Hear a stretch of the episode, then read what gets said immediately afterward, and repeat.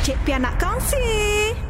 Anda kerap letih sepanjang hari, uh, kena tahulah puncanya dan anda kena elakkan eh. Uh, sebab apa? Dia ada perbezaan antara mengantuk biasa dan keletihan sepanjang masa termasuklah yang pertama sekali melewatkan waktu makan atau makan terlalu banyak. Uh, kecenderungan melewatkan waktu makan boleh menjadi penyebab gejala seperti penat dan mengantuk ataupun anda mungkin kekurangan vitamin. Uh, kurang vitamin dalam badan juga boleh menjadi punca rasa letih setiap hari malah. Ada gejala yang mungkin tahap rendah vitamin vitamin D, eh, uh, zat besi, magnesium atau kalium semakin susut dalam tubuh. Uh, jadi, kebiasaannya hanya ujian darah yang dilakukan secara berkala boleh membantu seseorang tu mengenal pasti kekurangan dalam tubuhnya. Ataupun disebabkan anda, eh kenapa aku letih sangat ni? Uh, kurang tidur lah. Eh, macam kita mak-mak ni ada baby ni, kejap-kejap bangun, kejap-kejap bangun.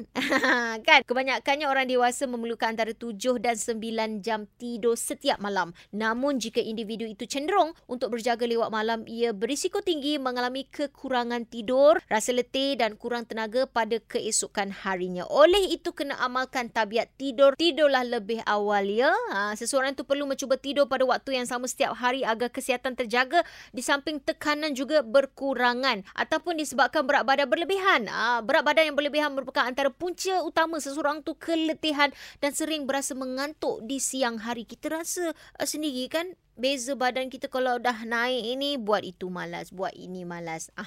jadi mereka yang memiliki tubuh berisi disarankan mengawal berat badan dan mengamalkan pengambilan makanan seimbang. Mungkin juga kalau kita ni kenapa yang aku ni letih lah. Ha, mungkin anda ada tekanan. Tekanan kronik boleh menyebabkan sakit kepala, ketegangan otot, masalah perut dan keletihan malah membahayakan kesihatan seseorang tu. Tekanan ataupun stres berpunca daripada kerja yang berlebihan, masalah yang secara tiba-tiba datang ataupun keadaan yang tidak mengizinkan tertekan. Jadi apabila anda tertekan ia menyebabkan peningkatan kortisol dan adrenalin yang mengurangkan tenaga dalam badan di samping menyebabkan anda berasa letih sepanjang hari. Jadi don't stress stress, okay?